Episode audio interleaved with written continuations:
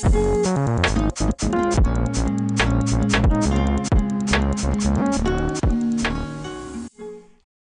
there, and welcome to episode four of the Or So She Says podcast. My name is Nerissa Shea, and I am a personal trainer, EIQ certified nutritionist, yoga instructor, sport and exercise psychology consultant, and a professional Irish dancer. Here we are, lads. Episode four. We made it to episode four.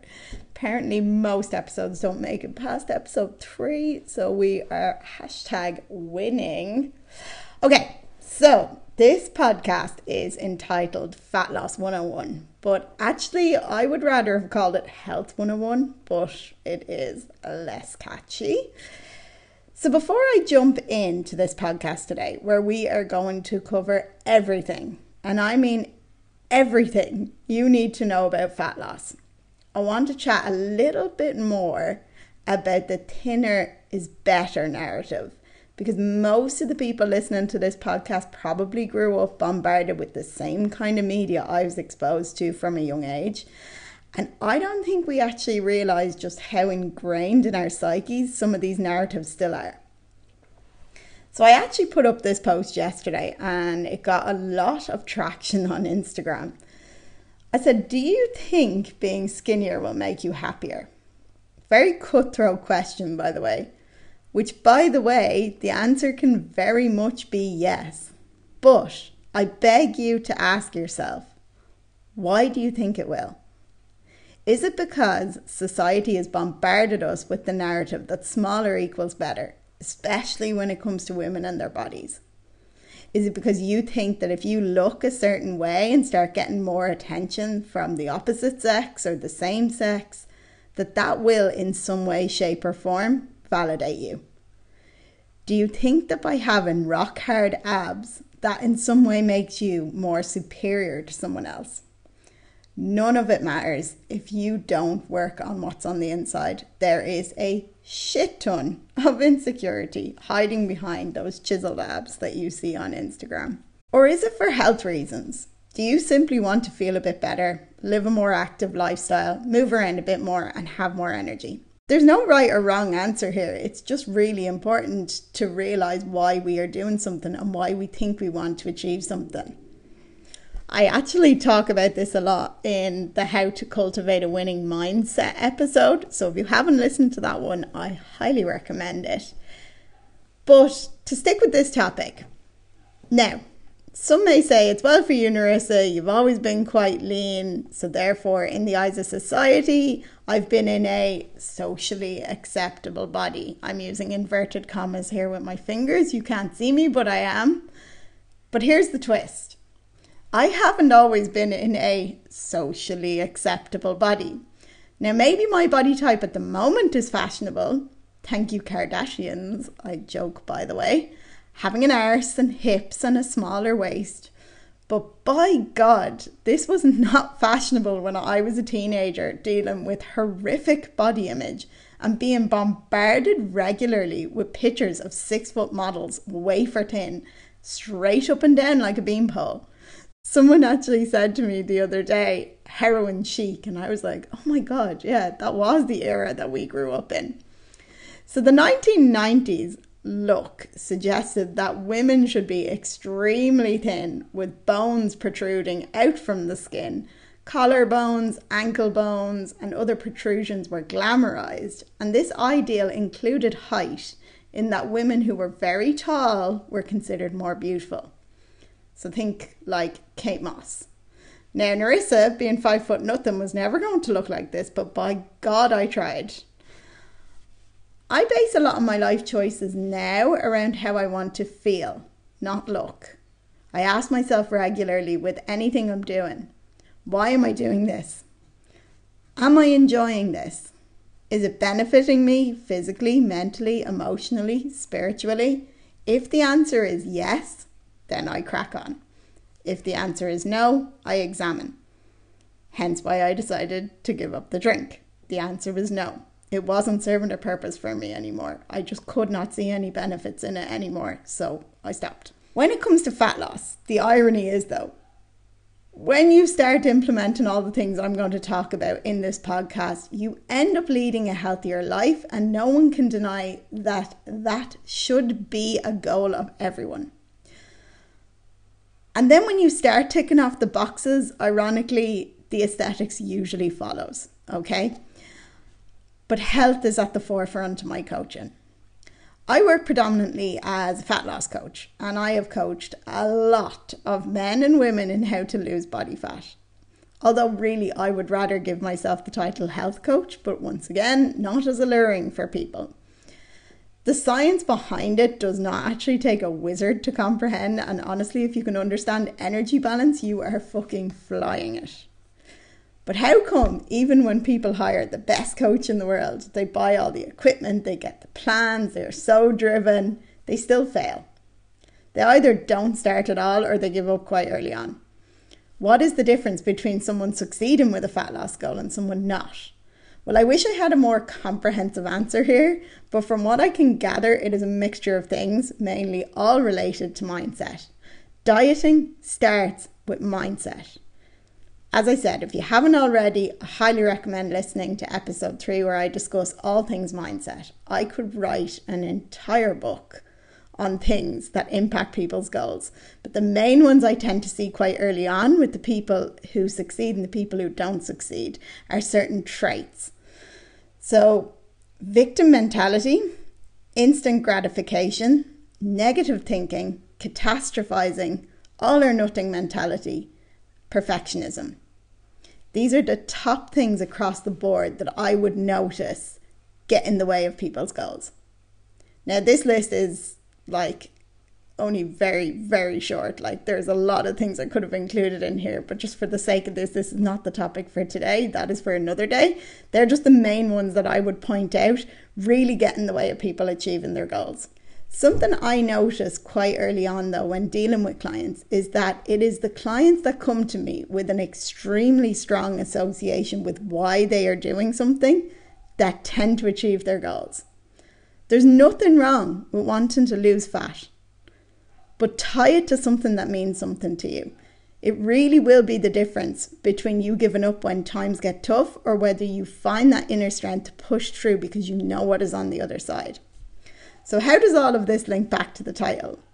If you answered yes to the above question, I beg you to dig deep and ask yourself why. If you have a strong why and have a valid emotional reason as to why you want a smaller body, then absolutely crack on.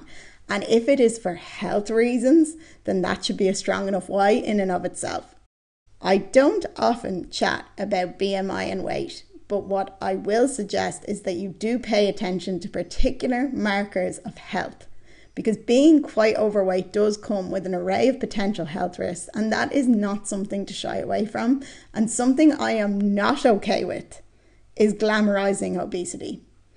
Raised BMI is a major risk factor for non communicable diseases such as cardiovascular diseases, mainly heart diseases and stroke, diabetes, musculoskeletal disorders, in particular osteoarthritis, and some cancers.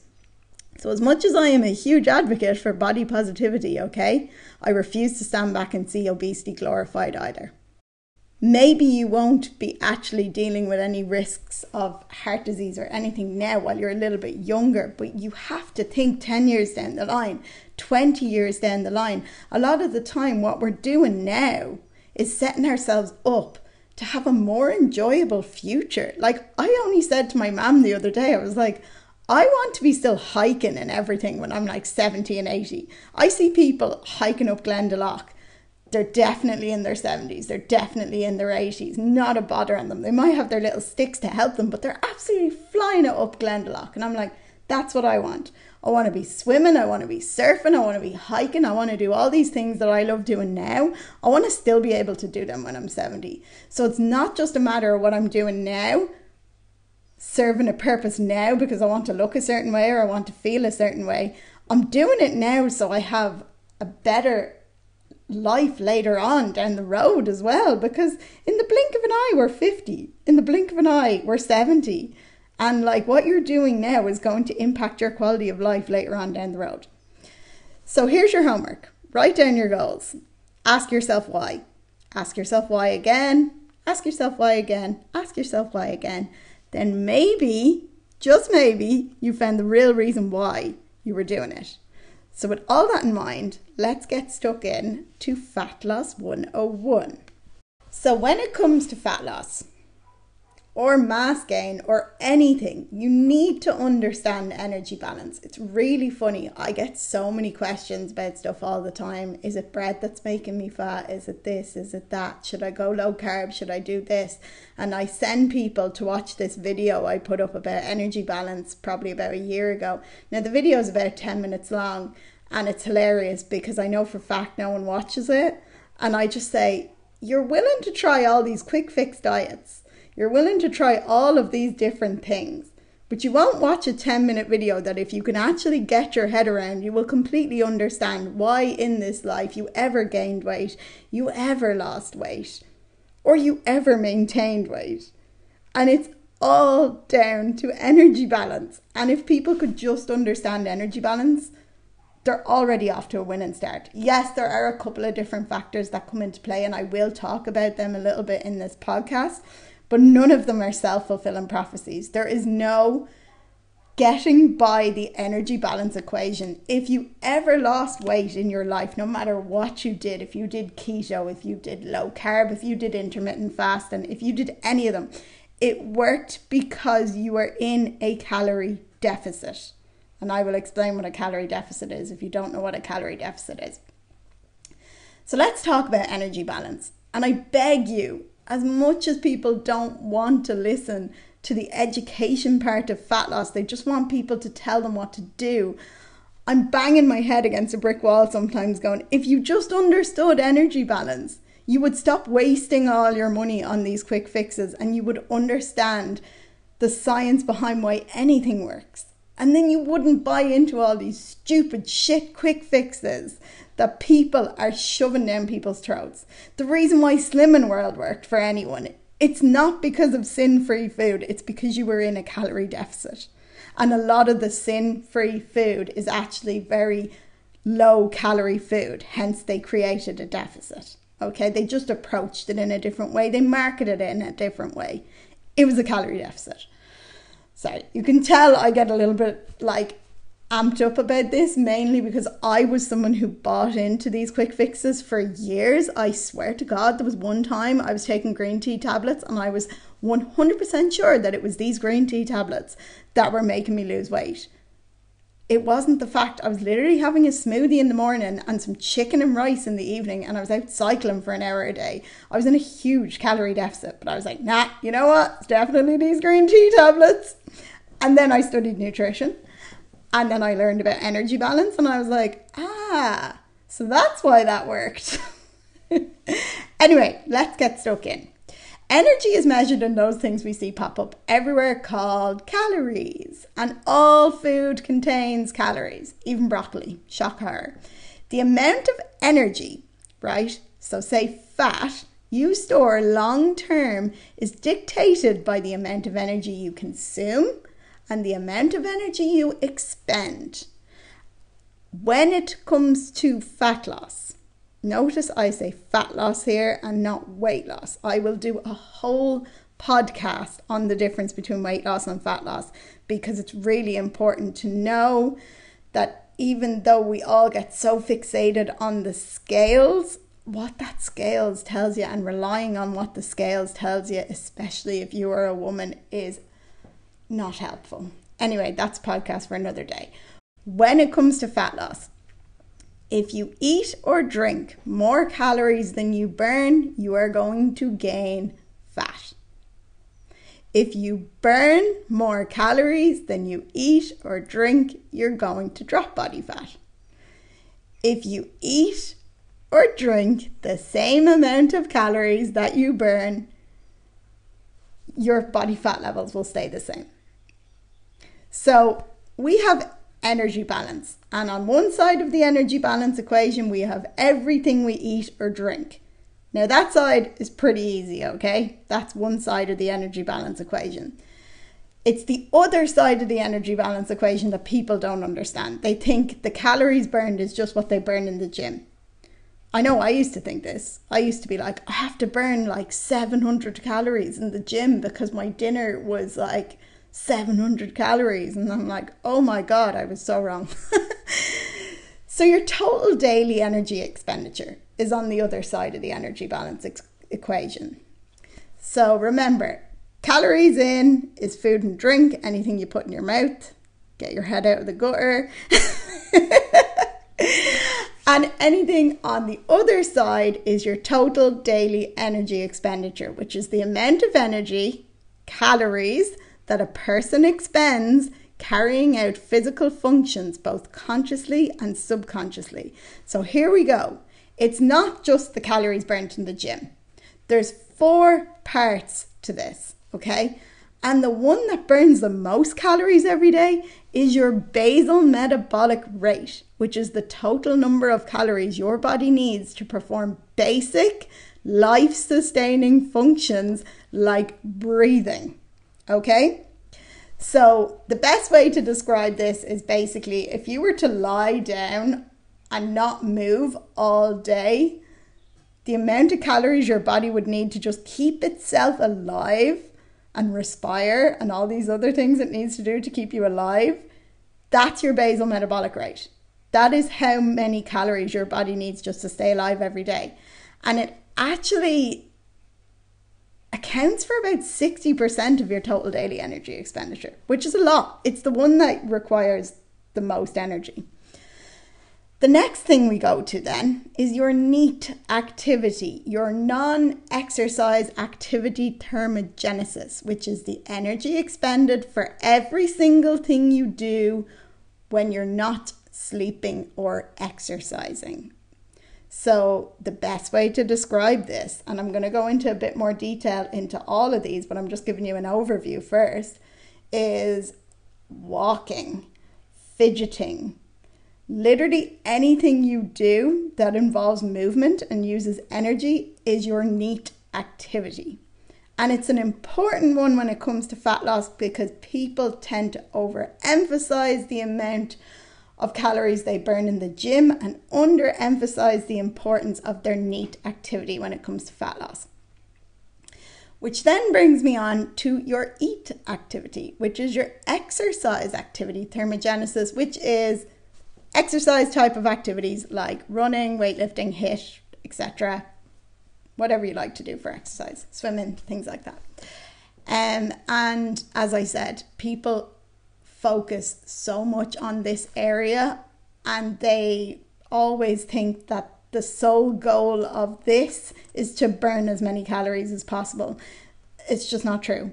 What you should be doing is focusing on your calorie burn in your NEAT activity and using your EAT activity to build and maintain muscle. No matter what age you are, no matter what gender you are, you should be trying to either build or maintain muscle, and this is especially important for women going through the menopause. I'm going to talk about this when I talk about the training section at the end, but just please know that the importance of your exercise activity thermogenesis it's not about the calorie burn okay it's about building and maintaining muscle and the last one then which not a lot of people know about i didn't actually know about this until i studied it was the thermic effect of food so this is actually the energy required for the digestion absorption and disposal of ingested nutrients and it is just one of a myriad of reasons as to why a high protein diet is important. And I will talk a little bit about this further down the line. So let's just recap there. On your calories inside, you have everything you eat and drink. And I want to highlight here liquid calories count. Okay? People tend to track all their food and not track the liquids they're drinking. And actually, like whether you're going to Starbucks and getting your double caramel mocha latte venti whatever whatever you'd be surprised how many calories are in that and you're probably actually better off having a sandwich or on the flip side you're going and you're like i only had like three or four vodkas last night track it track it and you'd be surprised how many calories are actually in just a couple of drinks or a couple of pints. So that's calories in. Calories out, we have basal metabolic rate, NEAT activity, EAT activity, and the thermic effect of food. So let's talk a little bit more about basal metabolic rate. So it's safe to say that when you look at the table of our total daily energy expenditure, basal metabolic rate accounts for a huge amount of that. Okay, as I said, it's about 60% of your total daily energy expenditure. And this is the amount of calories, as I said, that your body burns at rest. So, actually, and here is where I tie it back to why we should all be trying to build muscle and retain muscle. People who have increased muscle mass will have a slightly higher basal metabolic rate because of the amount of calories muscle uses even at rest. So, this is just one of the myriad of reasons why I recommend strength training for people, especially if they are trying to drop body fat. One kilogram of muscle burns about 10 to 15 calories per day, and fat, I think it burns around four to five times less than this. Like, it's not a huge amount, but in the grand scheme of things, it helps. Every little helps. So, the way I would describe this to someone, and it's why if you're someone who goes by the scales, you're probably a little bit confused. If I have two people and they both weigh 60 kilos, but they look completely different, okay?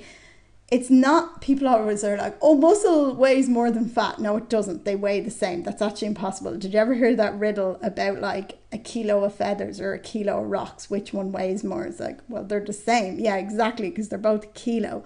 However, muscle is more dense than fat. So if I had five pounds of muscle in my hand and I had five pounds of fat in my hand, the five pounds of muscle looks smaller. Hence, I have two people who weigh 60 kilos. One of them looks smaller. It is because they have more muscle mass in their body, okay? And actually, the person who has more muscle mass in their body could probably get away with eating more food because their basal metabolic rate is higher. Now, without overcomplicating things too much, that's mainly the reason why when you see these people on Instagram and they're like, What I eat in a day? and they're like size six and they're eating 3,000 calories, okay? I hate these what I eat in a day. I hate them when they don't give you the context as to why they are consuming this amount of calories. Like, what in God's name does someone eating 3,000 calories being a size 6 tell someone who's 100 kilos trying to drop body fat and they're wondering why they're on 2,000 calories? You know, like it's context and it's important, and it's why that really triggers me on Instagram. But anyway, the whole point of that is they're probably like they're all muscle okay, which means that, and they probably have a very high activity level as well, along with other things. So just don't be caught up with how come that person is on like 3000 calories, but I'm trying to drop body fat and I'm on like 1700. Okay, there's a lot of other factors at play, but that's one of them. Okay, so when it comes to basal metabolic rate, a couple of factors that impact your basal metabolic rate are your age, your sex, your body size, your body composition, your physical fitness, your dieting history, your ethnicity, your hormonal status, and your genetics. Now, there's a lot of things there that we could dive into, but the one thing I want to highlight here is the genetics one. People are like, oh, I'm just, I have bad genes so I can't drop body fat. Right, here you go. Firstly, it's worth pointing out various studies have shown that the mindset around dieting far outweighs the impact of genetic makeup. So, therefore, why do a DNA test to find out if you are predisposed to it being harder to lose weight? Is this not a self fulfilling prophecy to an extent? Reaffirming your belief that something is fucking hard doesn't make it any easier. And if you want it, you have to be willing to work for it. So, yes, certain gene variants have been linked to being overweight or obese. And this does result in an increased drive to eat and or a reduced drive to move. Those who have one copy of the risk mutation variant weigh on average, wait for this now, 1.5 kilos more. Those with two copies are on average three kilos more. That is not a lot. Three kilos is six pounds. It's less than half a stone. It's not a death sentence. Like, this is not an astounding amount of weight and shouldn't be treated as such. Your actions and your behaviors are what contribute to your overall health. So, it's important to build better habits. And if it matters to you, I do genuinely think you will try your best to adhere to things most of the time, but it has to matter to you. As I said, you have to have a strong association with your why. Another thing I want to touch on before I leave basal metabolic rate is people tend to think that our metabolism slows down with age, but this is actually not true. It's more so due to reduced lean body mass. Okay? So what happens is like gonna call a spade a spade here. People get lazier as they get older, and they don't like when you're in school. You're doing all these sports and you're doing all these things that you're active all the time, and all of a sudden you start working. Maybe you work an office job where you're doing sixty hours a week, and you're not doing any activity. Like you're not building any muscle. You're not maintaining any muscle. You're not doing any resistance training. You're not doing any exercise. So you're actually losing muscle, and you're probably not eating enough protein. So by losing muscle and losing this lean body mass, you're actually affecting your basal metabolic rate, which is, you want to say, slowing down your metabolism. That's the easiest way to explain it. The other thing is sex. So females tend to have a 5 to 10% lower resting metabolic rate than men of the same height and weight. Not fair, I know, but as I said, same thing when it comes to genetics. Your approach to this can either be, oh, because it's harder, I don't want to do it, or it's like, okay, it is harder for some people. And something I like to point out here is I like to refer this back to dancing. Some people are natural dancers and some people aren't. But some of the best dancers I know weren't natural dancers, but they worked so hard because they were so determined to do well and succeed in it that they end up being some of the best dancers I know now. And it's not because they had the natural ability, it's because they worked their fucking ass off to get there.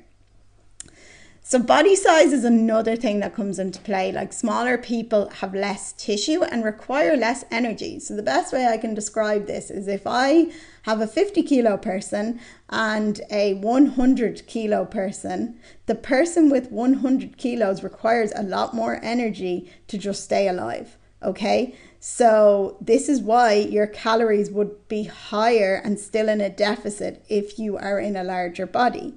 Now, the other way to describe this is if I had someone who is 50 kilos and someone is 100 kilos and they both walk 100 meters, the person who is 100 kilos is going to burn a lot more calories carrying out the same activity because you have to think about it, think logically. They're carrying 100 kilos weight.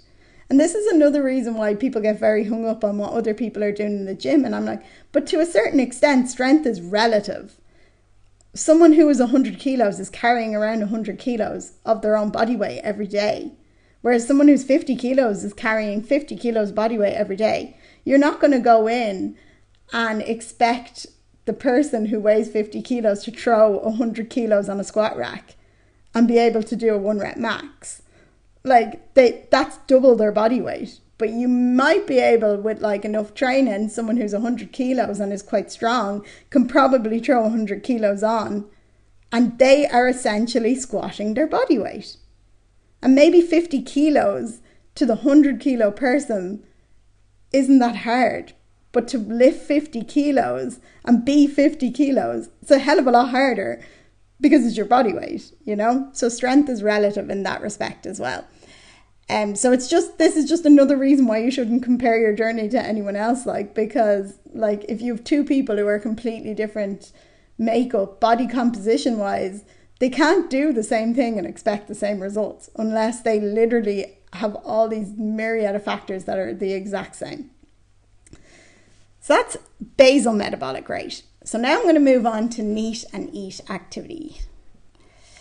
So this is going to differ day to day, and people tend to underestimate the importance of NEAT, any activity carried out outside of intentional exercise, like cleaning. Cleaning is a great workout, and overestimate the importance of EAT, intentional activity, going to the gym, also a great workout. But Many people feel this is where they burn the most calories, when in fact it makes up one of the smallest components of our total daily energy expenditure, and thus why the goal of training should not be to burn as many calories as possible.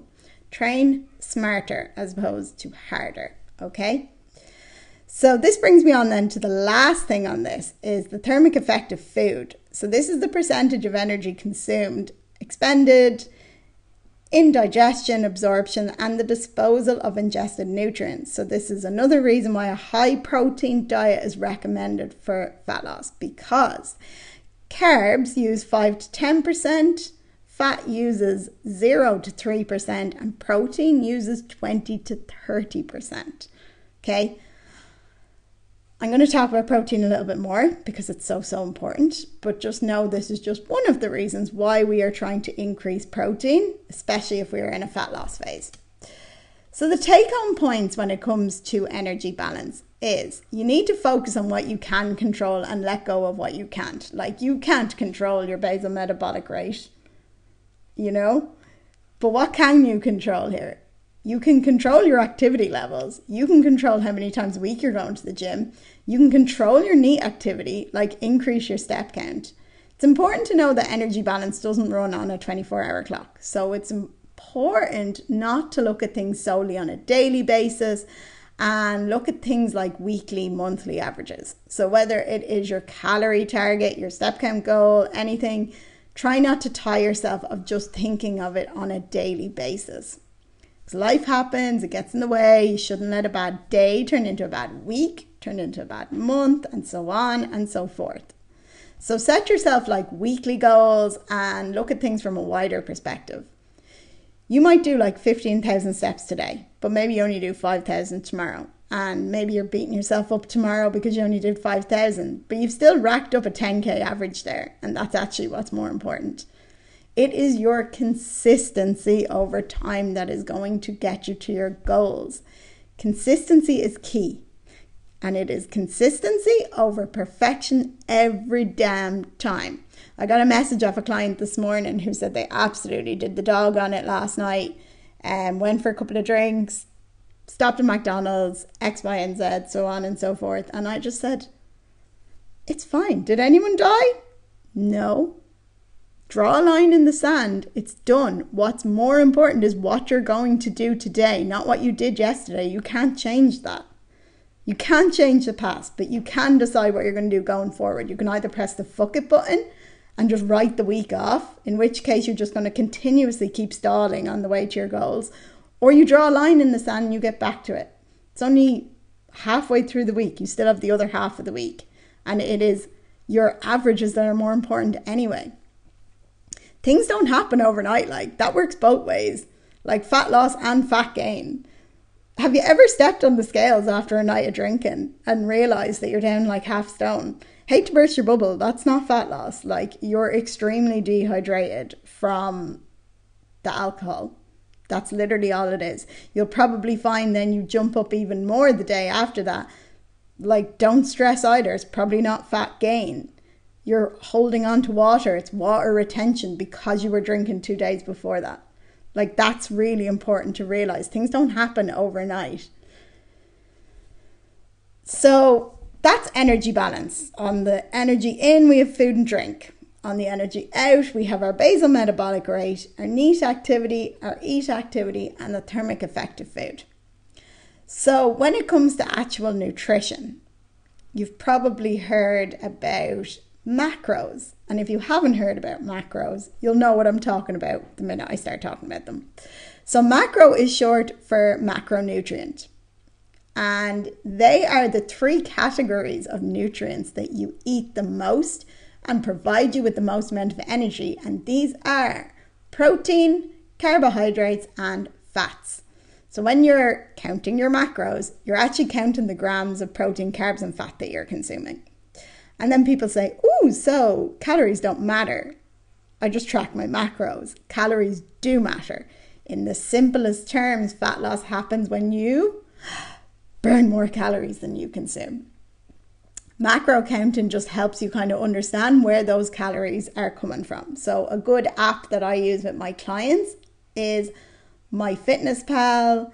And um, there's another good one called Cronometer, I think it is. Um, but what I would recommend here is do not go by the calories that MyFitnessPal sets you when it sets it up. They are absolutely awful. Like they're way too low. They don't take into account your activity levels and stuff like that. And even if they do, they get you to track your exercise, which then you end up eating back calories and just. My advice is either hire a coach to calculate your calories or go online and find a good calorie calculator, input all your information and figure out your calories. The best way to do this is to find a good total daily energy expenditure calculator get your calories, put yourself in a calorie deficit of approximately 20 to 25%. That is not too low. And it is a sustainable calorie deficit, especially if you want this to be a long term thing. So, blanket recommending everyone 1200 calories is fantastic for those PTs who could not give a flying fuck about their clients and they just want to get good before and after photos. It is a very unsustainable calorie deficit for most people. So just know that, okay? Just putting it out there. If your PT or your nutritionist, or I highly doubt it be a nutritionist has you on it, but your PT or someone has you on 1200 calories and you're fucking starving, question it.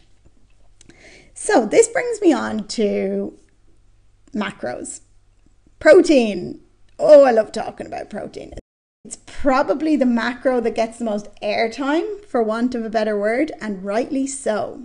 So people think, oh, protein, hashtag gains, and I only need protein shakes if I want to be a bodybuilder in the gym. No, protein has many essential roles in the body, including cell and tissue growth, regulation of DNA, transport, structural components of cells and tissues, immune functions cell function, hormones, to name but a few, like protein impacts so many things in the body. So it is safe to say that protein is important.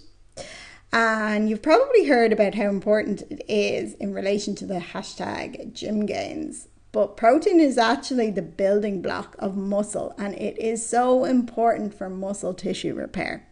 It's also super satiating. It keeps you full for longer, which is why it is so helpful if you are trying to maintain a calorie deficit. You should be aiming to have protein at every meal. You should be basing each meal around a protein source. So, how much protein should you actually be having? So, the RDA of protein is 0.8 grams per kilogram of body weight, but that is like not really a sufficient amount, especially if you're training. If you are resistance training, it is recommended to aim for between 1.6 to 2.2 grams per kilogram of body weight per day. And this is especially important for the aging population to ensure they are getting enough protein. I swear to God, I look at my mom's diet and I'm like, I swear you didn't eat like any protein today while she's snacking on bread and jam. And I'm like, do you want to put a bit of a protein source there with that? Like, and she's just like, ah, yeah, yeah, yeah, I'll have something at dinner. There's a lot of things that come into play when it comes to protein, okay? And I could literally do a whole podcast on this, but there's a couple of different factors. Firstly, you want to make sure that you're getting enough protein in every single day. That is the most important thing. The next important thing you need to realize is that each serving of protein needs to be at least 20 grams. And I don't mean 20 grams of chicken, I mean you need 20 grams of protein. So you look at the back of a packet of chicken and write, okay, 100 grams of chicken is usually about 25 to 30 grams of protein, I think. So you want each serving of protein to be at least 20 grams. And the reason why is because in order to trigger the leucine response you need for muscle protein synthesis, it needs to be 20 grams. So the first thing that's important is getting enough protein in every day because you don't store protein. You need to hit your protein every day. The next thing is making sure each serving is over 20 grams. Now, the best way to do this as well is protein timing. So, actually, like spacing it out throughout the day as opposed to having like 100 grams of protein at dinner, 20 grams at breakfast, and absolutely nothing in between. You kind of want to be spacing it out throughout the day. So, my usual go to to say to people is can you try and have three meals and one snack or two snacks incorporate at least well i actually say to my clients 25 grams or 30 grams of protein that way they are usually always hitting over the 100 gram of protein mark um, and then it's just important from like keeping yourself full as well. You'll find like when you increase your protein intake, it's not going to make you bulky. The only thing that makes people bulky is a calorie surplus. If you're eating more calories than you are burning, then you are going to bulk. And by the way, talk to anyone who is trying to bulk, it's a lot fucking harder than you think. anyone in my life who I've come across who's actually in a bulking phase, they said it's the hardest thing they've ever done. They said trying to eat that many calories and trying to get all the training in and they're just not used to eating that level of food, it's actually very, very hard. So, this brings me on to carbohydrates. Nerissa, can I still eat bread? Yes bread doesn't make anyone fat. Can I just clarify this from the get go? Excess calories makes you gain body fat. Bread, in and of itself, is not the devil. Bread doesn't just decide, like, oh, okay, we're going to just completely store ourselves as fat. Like, oh, okay, yeah, no, we're going to just stick to all these fat cells and like this person's going to gain weight only from eating us and it's not from all the excess calories they're eating from other things. Which is usually when people are like i'm eating so healthy but i'm not losing weight. And i'm like okay but let's track your calories for a couple of days. And we realize they're in a calorie surplus or they're at maintenance. So it's it's finding the fine line between yes making sure that you are in a calorie deficit but it is important what you're consuming as well. And I will talk about that a bit at the end. So, carbohydrates, the love of my life. Carbs are not essential for survival, hence the popularity of like low carb diet, no carb diets. Keto, oh, did keto twice, wanted to die. It was just horrific. Like, why? Why would you cut out such a beautiful part of life? Pasta is literally the love of my life. There is a huge difference between like surviving and enjoying life, okay? So, carbs don't make you fat. As I said, eating a calorie surplus of anything is going to make you gain body fat. Most people lose weight quickly on a low carb diet for two reasons.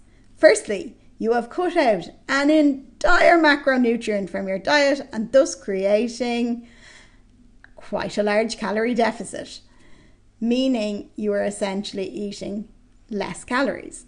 Also, carbs retain water. This is not a bad thing, okay? And actually, if you understand how creatine works, it works quite similar. Um, one gram of glycogen, so one gram of carbs stores three grams of water. This isn't a bad thing, and actually, if you're going by measurements and not weight, your measurements won't change. Like your measurements might be coming down or might be staying the same, but maybe your weight goes up in the scales if you eat a lot of carbs. That's not fat. Like it's your body just holding on to some water. So if you cut carbs out of your diet initially, this is what happens when people first start keto, is you lose a lot of water weight, which may I point out is water weight and not fat loss. Hence when they start eating carbs and stuff again, it just the weight comes back on. So why cut it out if you don't need to? Like if you like carbs, why cut anything out of your diet? I always say to people, don't think of a pink elephant, what do you think of? Pink elephant. So, like, it's the same when it comes to dieting. people cutting every single thing they enjoy out of their diet. Of course, they're not able to keep it up. Like, um, and the last thing I want to touch on then briefly is fat. So, as someone who used to run away from anything that had a high fat content for years, that fat made me fat, um, I can attest to that being completely incorrect. And it actually plays a very important role in overall health. So, realize that fat is another crucial macronutrient and we shouldn't fear it. Okay, fats play an essential role in our bodies. They're a source of energy, they play a role in the absorption of fat soluble vitamins, and they provide essential fats. Low fat diets aren't always like ideal, but low fat products, however, can be hugely helpful if you are trying to stay in that thing I keep talking about a calorie deficit because they contain less calories. That's why.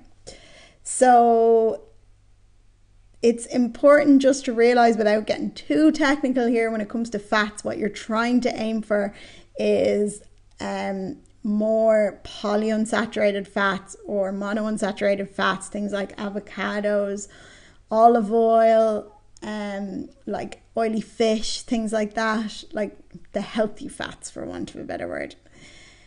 So, when it comes to macros, the macro composition might not be essential for fat loss. Like when it comes down to it, can you drop body fat eating McDonald's all the time?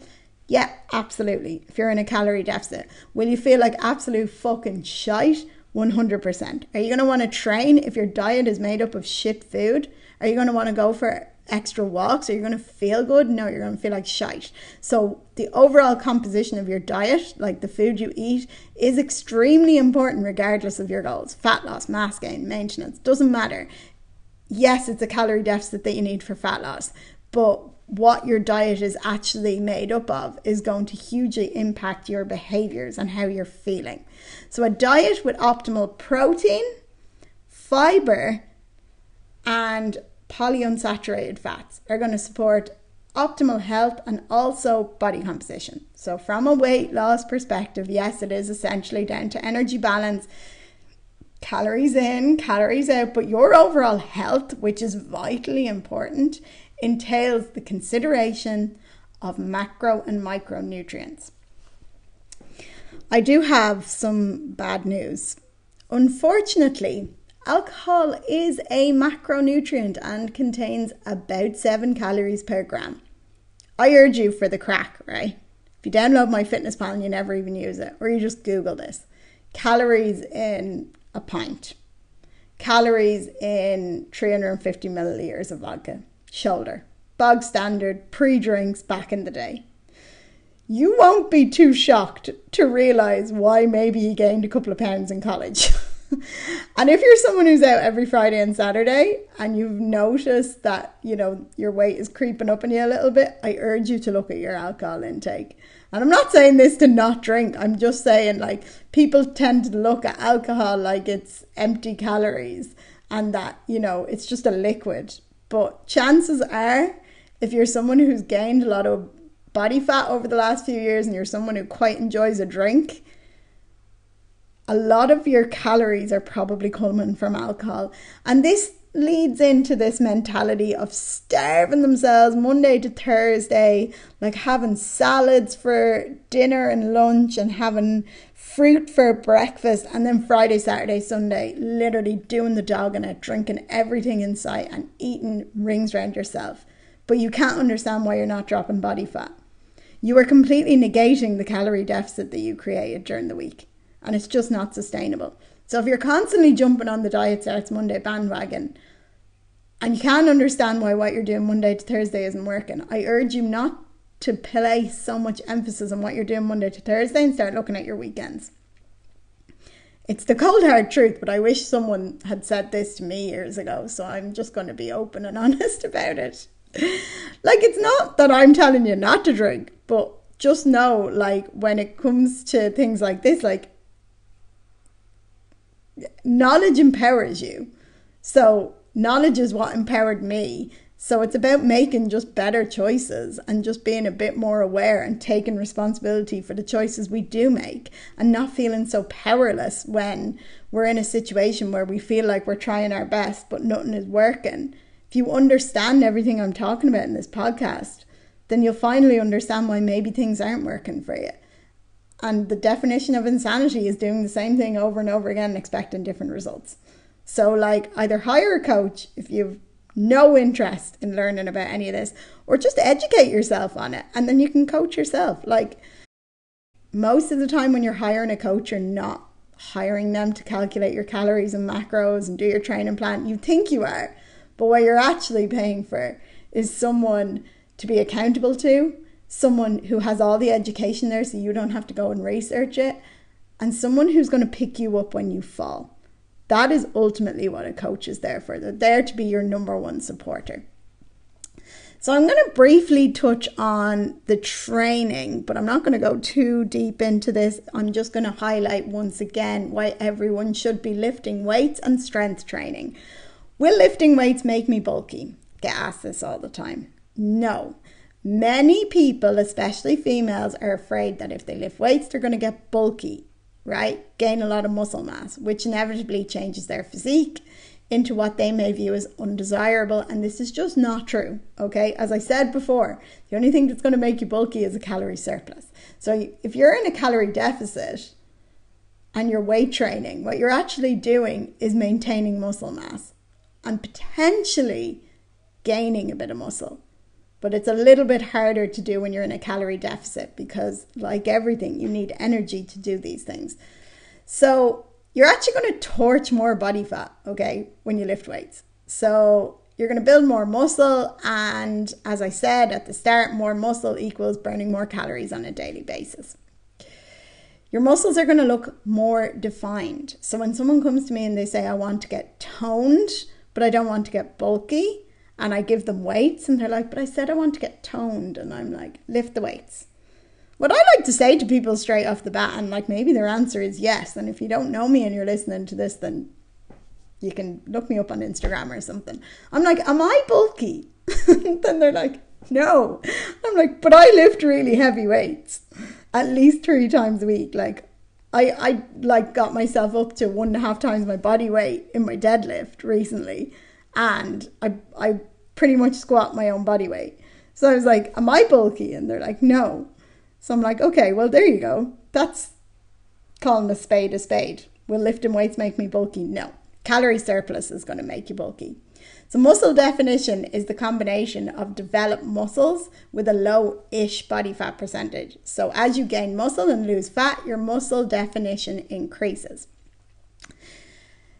So, as I said, we're not focusing on the calorie burn when we're in the gym. We want to be focusing on building and maintaining muscle. And the way you're going to do that is by sticking to a plan and incorporating what's called progressive overload. Basically, you don't want to be going into the gym every single week doing the same thing, lifting the same weights. You're never going to build muscle or challenge the muscles if you're not progressively overloading. You're also going to strengthen your bones, by the way. Weightlifting doesn't only train your muscles, it trains your bones. So over time, your bones are going to become stronger and denser. And as I said at the start of this podcast, I am thinking about my body 20 years down the line.